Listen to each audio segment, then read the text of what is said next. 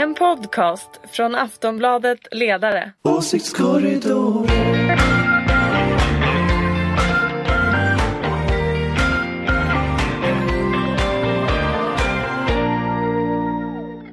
Hej och välkomna till Åsiktskorridoren. Det här är podden där vi pratar om politik och den görs ju av Aftonbladets ledarredaktion.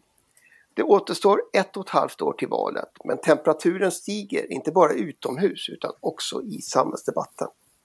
Tillsammans med mig finns alldeles som vanligt Ulrika Schenström, chef för den gröna och liberala tankesmedjan Fores och oberoende moderat. Hej! Hej hej! Anders Lindberg, politisk chefredaktör för Aftonbladets oberoende socialdemokratiska ledarredaktion. Hej! Hej hej! Och Lina Stenberg, samma oberoende socialdemokratiska ledarredaktion. Hej! Hej!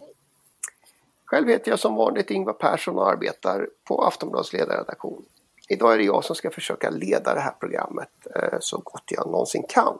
Jag tänkte vi skulle börja med förra veckans eh, vårändringsbudget som Magdalena Andersson presenterade. Vi pratade ju om den i förra veckans podd också.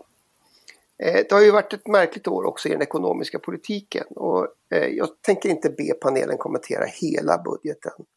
Men framförallt på två punkter tyckte jag det var svårt att liksom undvika att höra att Magdalena Andersson fick kritik.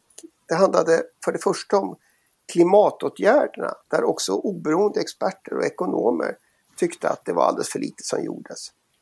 Betyder det här att klimatet nu har tagit plats i politikens hårda kärna, Ulrika? Jo men det tycker jag väl att det har gör, gjort och, och också gör och också bör göra. Eh, men det här är ju en vårproposition så att man kan ju anklaga en VÅP. Jag har ju själv gjort en VÅP och varit med och gjort eh, oppositionsmotioner eh, och sånt där. Så att, alltså hade det här varit en BP, alltså en vanlig budgetproposition på hösten, då hade det inte varit bra alls. Eh, men jag hetsar inte så mycket upp mig över eh, vårpropositioner som ju är en liksom, tilläggsbudget egentligen. Eh, så vi får väl se vad de kommer fram med i höst som ju blir den budget som väl på något sätt också blir valårsbudgeten faktiskt. Så att, eh, det är väl den vi får invänta. Men det som jag kan tillägga där, det är väl det att ja, det var inte så mycket klimat. Vi får väl se vad som blir i höst. Och sen tror jag att Klimatpolitiska rådets förslag om att slå ihop budgetprocessen med klimatprocessen kanske är en bra idé ifall man vill ha och se klimatfrågan som en hygienfaktor så bör väl inte det separeras. Det är väl mera det som jag kanske har som tillägg. Ja. Lina? Ja, nej, men det är ju väldigt kloka poänger. Jag tycker också att det, det är ju bra att, att det finns med och det är väl en självklarhet. Det hade ju inte gått annars. Sen kan man kanske tänka sig då att när det finns ett miljöparti i regeringen så kanske det skulle vara ännu mer. Eh, det kanske ska finnas ett skäl till att, eh, att Miljöpartiet sitter i regeringen, att de också får något liksom större avtryck. Men, eh, men det kan precis vara som Ulrika säger, att det eh, kan, kan man kanske se i, i höstens budget mer av.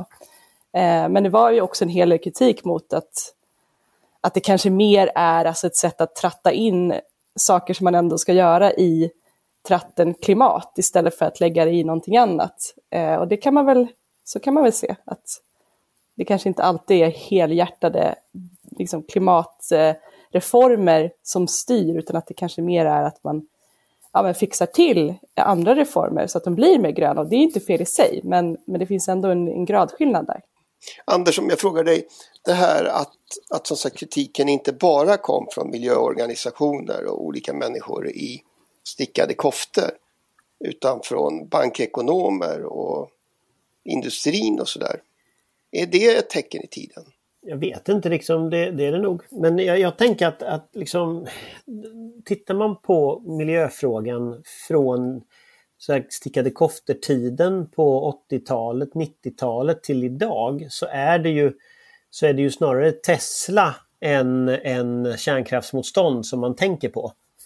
Eh, jag såg att Volvo hade någon reklam som de var, var ute med här nu där, där de säger det, det, det, det absolut viktigaste säkerhetstestet är liksom klimatfrågorna. Om vi klarar det så nu övergår vi till eh, att bara ha elbilar.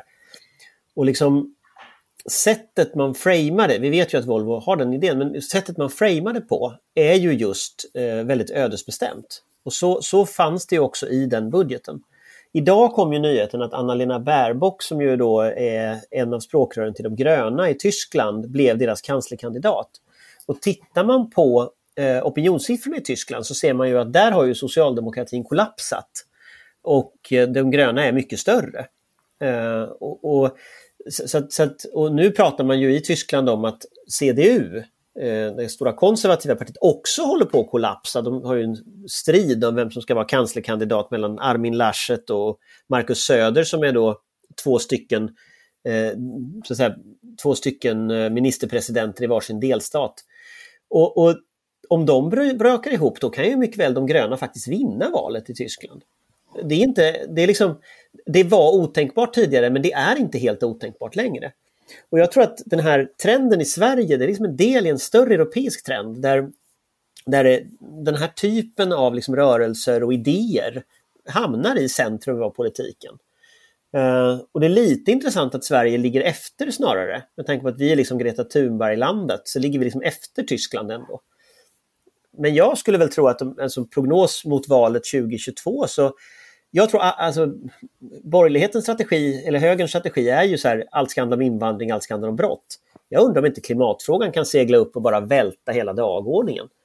Uh, den har ju gjort det i flera andra länder. Med risk för att det bara blir kärnkraft då som blir eh, diskussionen man vill ta från höger. Alltså det blir också en, en eh, ja, det blir, blir lite, ska säga, lite meta och lite lite märklig när, när, eh, när vi sen då ska diskutera saker som egentligen inte är, ja, borde vara frågor som är uppe på, på dagordningen. Men det tror jag är hopplöst. Alltså den, den, den där argumentationen att man ska prata kärnkraft, den tror jag är helt... Den, det är så uppenbart bluff från början till slut att, att det kommer inte att flyga. Utan jag tror att högern, precis som högern i Europa, kommer att tvingas faktiskt ha en miljöpolitik. Och tittar vi nu i Tyskland så pratar man ju om att CDU och Die Grüne skulle kunna ha en koalition. Kanske med, med, med Liberalerna också. Och det är klart att, att den då måste ju någonstans högern skaffa sig en riktig klimatpolitik. Då kan man inte komma dragandes med kärnkraft och sånt som trams, utan då måste man hitta riktiga frågor. Så att jag undrar om inte det kommer att driva fram en sån utveckling också inom de borgerliga partierna. Jo, det kan det väl göra, men kommer de att hinna göra det före valet Det är oklart. Nej, nej, alltså om, om, miljöfrågan dominerar valet då kommer Moderaterna att förlora. Det tror jag är helt, det kan vi vara helt säkra på. De kommer att göra allt de kan för att få det att handla om något annat. Men, men är, det, är det möjligt? Alltså jag, för någon månad sedan kom ju Finansinspektionens chef Erik Thedéen eh, ut som eh, liksom praktisk miljöaktivist och sa att bankerna måste till exempel titta på klimateffekten av sin utlåning. Det här exemplet Anders tog upp om Volvo visar väl att näringslivet ändrar sig och allt det här som händer i Norrbotten med eh, ja, stål och sådär. Eh, är, det, är det liksom möjligt att inte förhålla sig till det där som politiker? Nej, det tycker jag inte. Så att Anders kan ha rätt. Det kan ju bli den stora frågan, absolut. Det borde ju vara så, om, om det inte är så att man istället hela tiden hittar andra saker som man tycker är, är roligare att prata om, det vill säga gängkriminalitet och invandring. Så det är någonstans det som är, är faran. Fast funderar jag på en sak faktiskt. Alltså, om man tar de senaste tre åren så har det dominerats, liksom folkrörelsedemokratin i någon mening, dominerats av liksom Fridays for Future, Greta Thunberg, metoo och Black Lives Matter. Det är liksom mm. det som vi har sett som har varit demonstrationer som har varit runt om i hela världen. Eh, har vi sett detta det skulle, det, jag, jag, tycker det skulle vara väldigt konstigt om inte det sätter någon slags avtryck på valrörelsen. Det är ju trots allt där alla människor, eller väldigt, väldigt många människor har varit ute och demonstrerat, väldigt många människor har varit, varit Det är väldigt engagerade. många som är engagerade men mm. inte är engagerade i partierna, utan de är engagerade politiskt men inte partipolitiskt. Så men dels det, du, kan ha rätt, du kan absolut ha rätt. Men dels det så tänker jag faktiskt att, alltså, att, att vi fick corona är väldigt olyckligt i det här, för att tänk om inte Tänk om Fridays for Future hade fortsatt att kunna vara de här massprotesterna, alltså rent fysiskt. Någonstans, det blir inte samma sak i att, att Greta sitter med en skylt och eh, att, de, att de bara syns, syns elektroniskt. Jag tror inte att det, det blir inte alls samma tryck. Eh, och det kan faktiskt ha varit någonting som, ja, som gör att det här inte, inte går lika starkt framåt som det skulle kunna gjort. Fram tills att de kan det. Ja. Alltså, det, det, är ju, du har säkert rätt, men, men jag tänker att tänk om tre månader, fyra månader, då det kommer liksom att vara en möjlighet eh, att det blir en catch-up-effekt. Inte bara att alla vill gå på krogen, vilket jag tror är en catch-up-effekt som är helt uppenbar, men kanske att folk faktiskt vill demonstrera också. Och, jag menar, det, det är ju rätt trist att demonstrera om man är åtta pers nu. Liksom. Så, så, så tänk, tänk den catch-up-effekten. Vi sitter med metoo. Det kommer tillbaka nu, det märker vi jättetydligt. Eh, den här BLM kommer naturligtvis också komma tillbaka. Eh, så. Och Fridays for Future kommer komma tillbaka. Allt detta kommer att vilja demonstrera till hösten. Mm. Också, förutom att vi vill gå på krogen allihop. Men, ja, men liksom, låt oss hoppas alltså. Det, det är verkligen en nyhet. Ja, jag tror det kan mycket väl bli så. Ja. Det är ju ett uppdämt behov. Ja, men bara, bara corona försvinner då. Alltså, det är väl bara det som är liksom, det, det, måste, det måste hinna försvinna så att vi har gott om tid inför valrörelsen helt enkelt. Den lilla detaljen. krogar, krogar och demonstrationer, eh, det är framtidsbranscher. Eh, som det låter. Den andra frågan, om vi eh, tar oss vidare då lite grann i det här som eh, också skapade en massa kritik när Magdalena Andersson presenterade sin vårändringsbudget. Det handlade ju om jobben och det trots att det egentligen var det hon pratade om själv. Jobben, jobben, jobben som socialdemokrater brukar säga. Det sa ju också Magdalena Andersson då. Eh, moderaten Elisabeth Svantesson tyckte väl att kraven på arbetslösa är för låga och till exempel LOs ordförande Susanna Gideonsson vill ju se en mycket mer expansiv politik för att få fler jobb. Eh, och siffrorna visar ju, även om de just idag tyder på möjligen att arbetslösheten har gått ner en aning, att framförallt långtidsarbetslösheten håller i sig. Eh, betyder det att socialdemokratin håller på att förlora jobbfrågan? Eh, Lina? Um, nej, det skulle jag inte säga. Det är, det är ett komplicerat läge såklart. Det är ju så att vi är i en epidemi och en kris som vi ju aldrig har varit i förut eh, gör att det är svårt att säga att någon hade grejat det här bättre. Eh, det är väl liksom det ena. Och sen det andra, ja men, ja, det är en vårändringsbudget, det går att göra vissa saker. Mycket är ju redan coronastöd, mycket är ju redan investeringar som är riktade just för att det är corona. Um, nej, jag tycker inte man kan säga det så enkelt. Ulrika? Ja, alltså, jag minns ju när Socialdemokraterna förlorade jobbfrågan 2006 när Göran Persson stod på Norrmalmstorg. Nej, det gjorde han inte alls. Han stod på Norra Bantorget och sa att jobben kommer inte vara en fråga i den här valrörelsen. Det var då jag började inse att vi kanske faktiskt skulle ta det här. Ja, jag tror att man kan vara orolig för att man förlorar jobbfrågan, absolut. Eh, jag vet inte riktigt i vilken mätning som senast visade, men då ägde fortfarande Socialdemokraterna jobbfrågan, va? Eller var det välfärdsfrågan? Ja. Nej, alltså den är ju en enormt viktig fråga att äga i, i en valrörelse. Den som har högst förtroende i jobbfrågan. Så det, det är ju livsfarligt att tappa bort den. Tappa, skulle man dessutom tappa bort ekonomin, alltså regeringsduglighet, ordning statsfinanserna, då, då kommer det braka därhän. Så det är väl bara att man, man försöker säkra upp att man inte tappar den. Eller att man liksom ändå blir starkare i den. Så tänker jag. Kan man göra det Anders? Jag vet inte. Alltså, man hade ju det här löftet om, om Europas lägsta arbetslöshet till 2020. Som väl inte riktigt blev så. Och eh, det är klart att det, det finns ju ett, en corona liksom, acceptans kring att jobben inte flyger just nu den kommer ju upphöra i samma sekund som corona försvinner. Då kommer ju istället analysen att vara Sverige har massarbetslöshet, vad har ni gjort åt det? Så att det finns ju en logik i Magdalena Anderssons att hon blåser på som 17, men de pengarna kommer ju att ta slut, de ska betalas tillbaka. Så att jag tror ju, jag tror, det, jag tror den frågan är up for grabs för den som lyckas förklara hur det blir fler jobb. Och, och eh, just nu så gör inte Socialdemokraterna något jättebra jobb i att förklara hur det blir fler jobb. Utan man har någon slags försvarsställning. Liksom. Och då handlar det ju om fler jobb i industrin, fler jobb i servicesektorn. Borgerligheten kommer naturligtvis att kontra med fler enkla jobb. Ehm, alltså det, det, det, är en debatt vi kan, som vi känner väl igen, så att säga. men eh, som jag inte alls är säker på att Socialdemokraterna tar hem nu. Om det blir så som det låt, lät förra veckan, att det blir en fråga om eh, socialförsäkringarna igen, a-kassa och sjukförsäkring och så, då tror jag Socialdemokraterna förlorar den. För den matchen har de tagit en gång förut och förlorat. Och det är likadant det här diskussionen om RUT och ROT-avdrag till exempel som ju också dyker upp nu. Att, att liksom man ska ta bort dem eller man ska ändra dem. Det kommer också vara en sån här sak Socialdemokraterna förlorat på det, den politiken förut så att säga. Man har testat det. Så att jag tror ju man behöver ha ett svar på hur blir jobben fler? Det är det man mm. behöver ha. Man behöver reformer för fler jobb. Jag, hur, exakt hur de ser ut, det vet inte jag. Men, men eh, det måste både handla om servicesektorn och industrin så att, så att det, och byggandet. Så att det finns ju liksom block i det här. Men just nu så tycker jag inte att jag ser att de har någon vidare politik. De har politik för välfärden men inte för resten. Jag skulle bara vilja lägga till, jag, jag tycker att det är väldigt tydligt att, att, att det man har är en politik för att ta liksom, Sverige ur krisen och att eh, ha en buffert i att människor kan vara sjuka eller arbetslösa och inte bli urfattiga på kuppen. Det, det är mest det man fokuserar på eh, och att då hålla företag under armarna och att ja, människor ska kunna ha eh, ja, men ska kunna liksom, ha kvar inkomster så, så långt det är möjligt. Eh, men det är helt sant att det inte är, det är ingen diskussion om vi ska få fler jobb och det är inte heller en diskussion om sen. Men det kanske är just för att vi inte är där än. Det är kanske är det som är anledningen. Men, men inför, alltså signalerna inifrån det socialdemokratiska partiet tyder väl på att det här blir den stora frågan på partikongressen?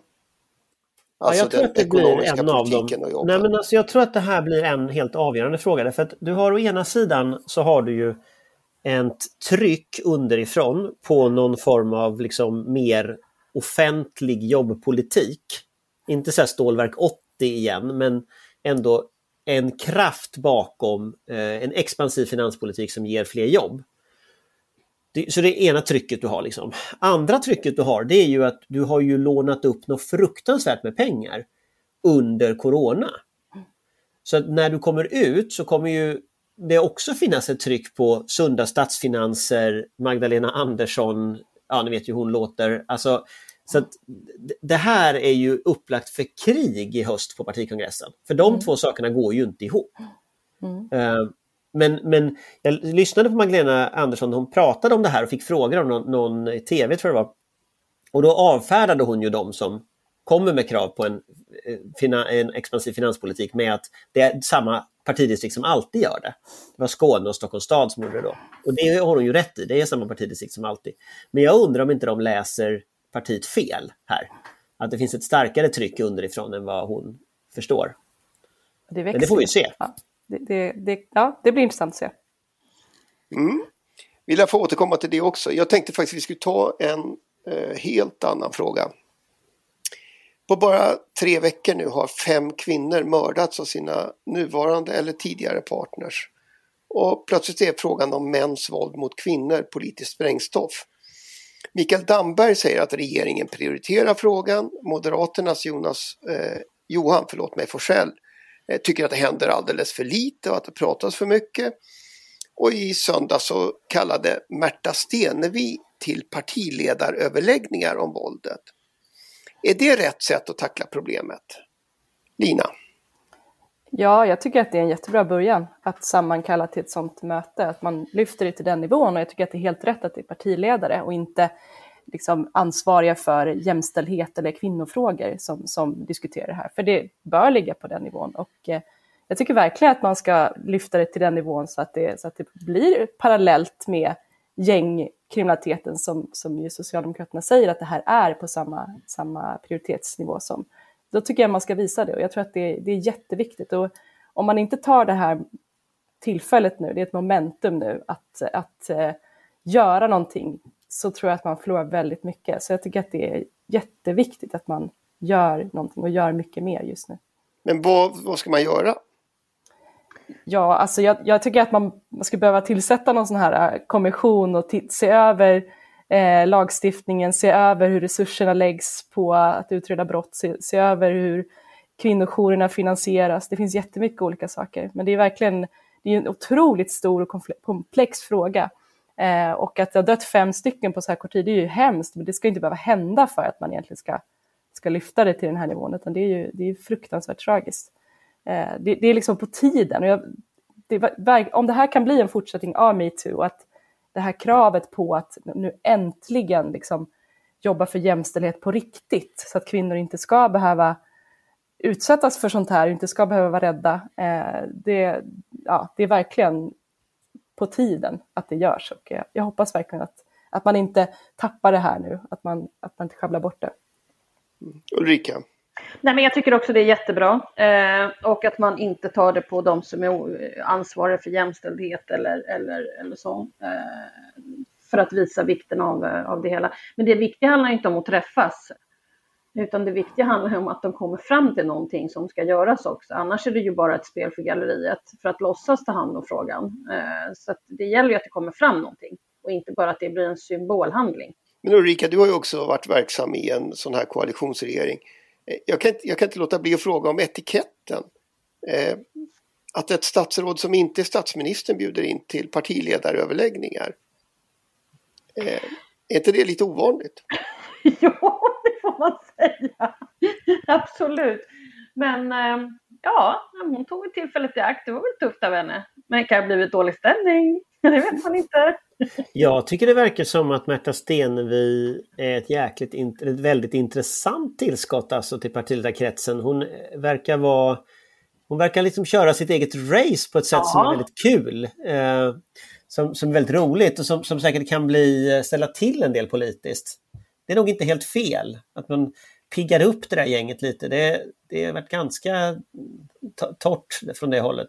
Ja, hon verkar vara lite rock'n'roll faktiskt. Hon verkar vara lite rock'n'roll. Verkar vara ja. mycket mer rock'n'roll än vad man kan tro. Mm. Hon ser ganska snäll ut, men jag tror att hon är, kan vara rätt vass alltså. Ja.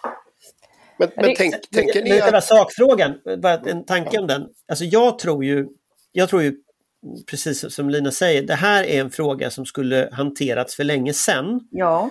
Och som inte har hanterats. Och det var så kul, det var så intressant att se liksom Mikael Damberg mot Johan Forsell där. Att, att de, de har ju inte svar på vad man ska göra. Och om man tar en sån enkel sak som att låta kvinnojourerna fungera runt om i landet så skulle jag tro att om någon elak journalist skulle granska hur mycket resurser de har fått i olika kommuner så kommer man att upptäcka att de har fått för lite resurser genomgående oavsett politisk färg. Och de har hamnat i sparbeting oavsett politisk färg. Sen finns det undantag på detta, absolut. Men, men jag tror att här sitter, här har man inte gjort tillräckligt överhuvudtaget.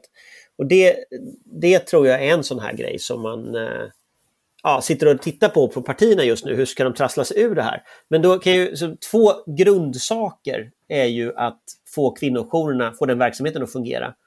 Och det andra det är ju att få polisen att prioritera den här typen av brott. Gör man de två sakerna eh, så kommer man ju jättelångt. För då kommer folk också våga anmäla i lite högre utsträckning. Man kan statuera exempel med några av de här männen eh, och så vidare. Och det är alltid nyttigt att statuera exempel, det vet man ju. Liksom. Så funkar ju tyvärr rättsordningen. Men det vet vi från sexbrottslagstiftning och annat sånt där tidigare, liksom, att, att det behövs fällande domar, det behövs processer, mm. det behövs liksom för att det ska bli någon skillnad. Men, Men de ju, två sakerna, ja. det, det tror jag. får ju inte bli, tänker jag då, som KD har varit ute och härvat om, och, och att det liksom är pepparspray och eh, kasta ut eh, kriminella ur Sverige och ha jätte, jätte, jättelånga fängelsestraff. Alltså det, det, kan ju inte vara där vi hamnar heller. Så jag tänker att det här förebyggande arbetet och att det faktiskt är en superkomplex fråga. Um, ja, man, det var det jag tänker lite grann så här, idealt hade ju varit om det var Stefan Löfven som kallade till de här samtalen. Alltså att det verkligen var på den nivån. Eh, för det, är, det bör vara på den nivån. Eller Morgan Johansson. Eh, så på ett sätt kan jag tycka att det, jag förstår att Märta Stenevi gör det för att hon är jämställdhetsminister och att hon är ett språkrör för MP och de har den här frågan. Men jag kan ändå tycka att det borde vara ännu högre upp för att visa liksom, allvaret i, i det här och att man verkligen vill det. Absolut, bara inte det blir en symbolhandling som sen hamnar i någon byrålåda bara för att någon har visat upp att man vill ta tag i det, utan det ska i så fall resultera i någonting också. Mm, absolut. Men nu får väl Annars... Stefan Löfven gå dit som deltagare? Ja, det är jätteroligt. Men kan man inte kräva ett 35-punktsprogram? Det har de ju om brottsligheten. Alltså att kräva ett sånt här väldigt konkret. Det, det, om man tittar på gängbrottsligheten, programmet mot det, det är ett extremt konkret mm. program mm. som sedermera kanske inte blev så mycket partiledaröverläggningar av eftersom Moderaterna hoppade av alltihop. Men, men, men den konkretionsnivån tror jag man ska kräva. Det ska vara riktiga utredningar, riktiga konkreta förslag till förändringar. Sen hur många de är vet jag inte, men liksom den konkretionsnivån, kan man få ut det ur sina partiledarsamtal, då, har man, då kan man ju faktiskt förändra någonting. Ja. Jag menar kunskapen finns jag tänker på det finns ju dels kvinnojourerna men det finns ju en massa andra frivilligorganisationer och eh, liksom experter i de här frågorna, också jurister som skulle kunna sätta ihop ett sånt 35-punktsprogram åt partiledarna om inte annat eh, som underlag. För det, det, här är inget nytt. Det här är bara att, det är bara att många, många politiker inte har tittat på det här tidigare. Är inte det här en chans då för, för Micke Damberg till exempel som ju gärna framträder som tuff och hård i, i eh, ordning och reda frågor att ta kommandot? Eh, han ser väl ut som han vill bli nästa partiledare, eller Lina? ja, nej, men det är väl bra att han tar de frågorna. Jag, jag tycker ju som sagt att alltså, det borde vara Morgan Johansson eh, ännu hellre. Men eh, eh, det är klart att, alltså, det, sen ska man inte liksom underskatta symboliken i att det är eh, manliga politiker. Det, det, kan låta töntigt, men det är också jätteviktigt att det är eh, högt uppsatta liksom, män som går ut och, och, tar ansvar för det här också. Så jag tycker att det, det är superbra att Micke Damberg gör det här. Ja, eh, vi har en fråga kvar som jag tänker vi ska försöka hinna med innan det är dags att stänga veckans eh, podd. Eh, Vaccinationerna har ju kommit igång på riktigt allvar men i helgen så fick vi ju rapporter bland annat från min hemregion Dalarna att eh, somliga vägrar att ta vaccinet som eh, erbjuds, särskilt om det kommer från AstraZeneca. Och här har ju till och med vårdpersonal känt sig hotade utav argsinta personer som, som vägrar lämna lokalen eh, om de inte får välja vaccin. Eh, är det här en rimlig reaktion, Anders Lindberg?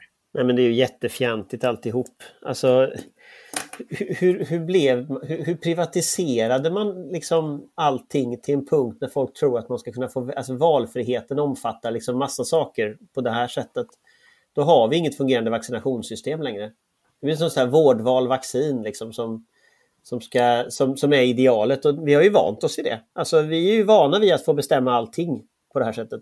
Och så ska du då ha en civil beredskap och vaccinera en hel befolkning. Ja, det funkar tyvärr inte så. Så ser inte verkligheten ut. Utan här har du massvaccination som, som därför att annars kommer folk att dö. Så konsekvensen ja, alltså, att folk alltså- inte tar vaccin det är att fler människor dör. Det är ja, det som händer. Detta är så otroligt tramsigt. Att man liksom bokar en vaccination och sen dyker man upp och börjar bråka i dörren för att man inte får som den leverantör man förtjänar att man bör få. Sen borde för all evighet ställas längst bort i kön. Alla köer.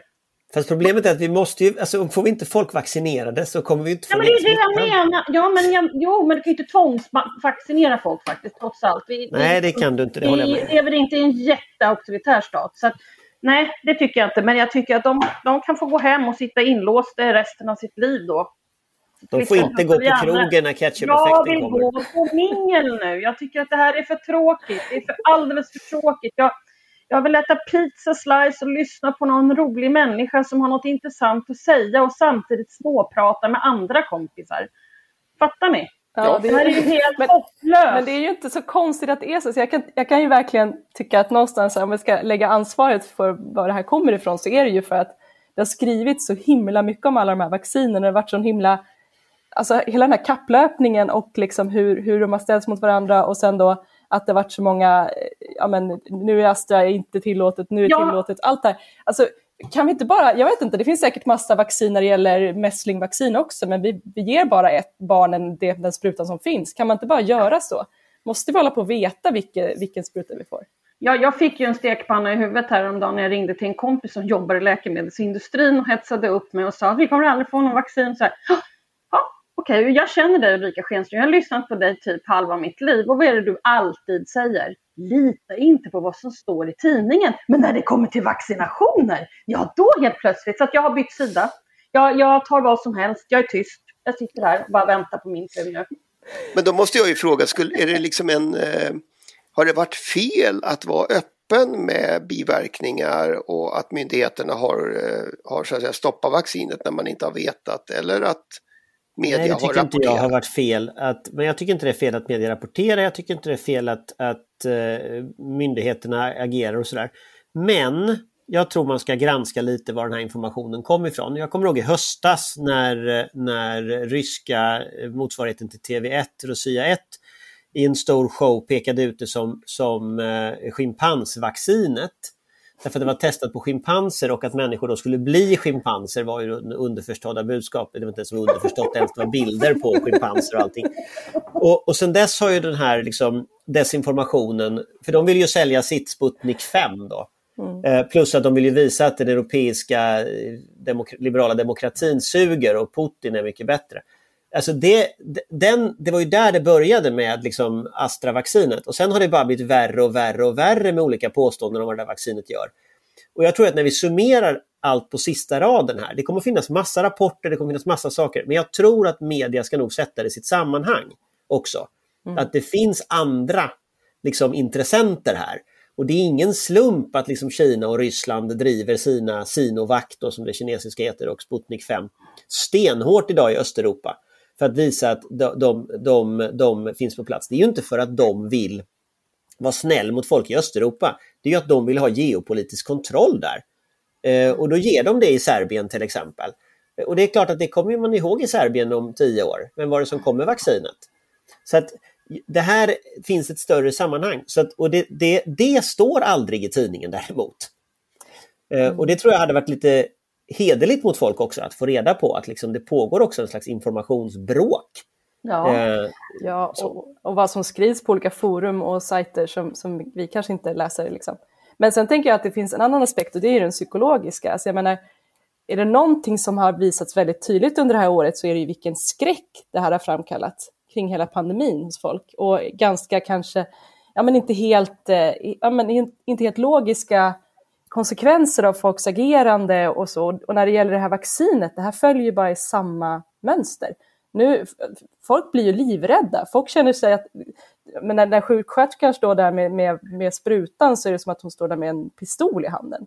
Folk är liksom rädda på riktigt och jag tror också att vad liksom ansvaret är där, det vet jag inte, men det är inte så enkelt kanske. Det är inte som att du ska få en TBE-spruta. Det här är någonting annat. Det är så laddat med så mycket mer som, är, mm. som sätter igång så mycket hos folk. Jag tänker att det är också, ja, det, det, kanske, det kanske gör att folk reagerar konstigt också när de får de här valen. Men, men då kanske man också ska, ska vara beredd på det inom vården och hantera det. Att det inte är att, ja inte vet jag, eh, ja men då får du ingen spruta då. Att inte det blir lösningen heller, för det blir också fel.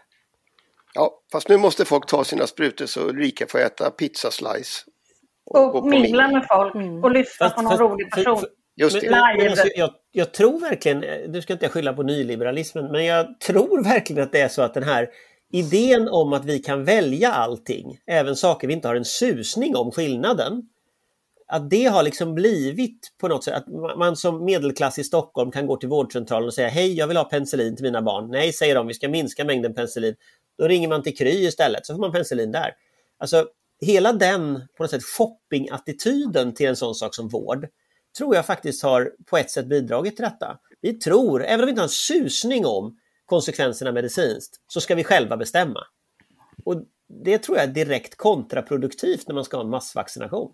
Så jag skyller på nyliberalismen. Det är nyliberalismens fel. Ah, du skulle ju inte göra det sa du. Nej, jag vet, jag skojar bara. Göra det. först alltså, nu skyller jag på den. Ah, Hörrni, vi hinner inte ah. mer idag. Vi lär få komma tillbaka och som sagt fortsätta och sikta. Det, det är åtminstone lite vårvärme någon dag nu. Så även om det inte är pizzaslice och mingel Nu är det varmt. Om vi spelar in detta, så jag sitter inne och spelar in där, då är det faktiskt varmt ute. Så, så kanske det finns lite hopp ändå. Eh, jag tackar så hemskt mycket. Eh, Ulrika, Lina och Anders Hej hej! Ja, hej hej! Ha en bra vecka allihopa! Hej hej! Och naturligtvis alla som har varit med och lyssnat.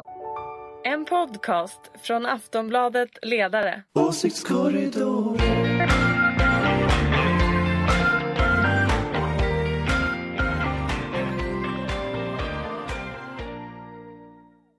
Du har lyssnat på en podcast från Aftonbladet. Ansvarig utgivare är Lena K Samuelsson.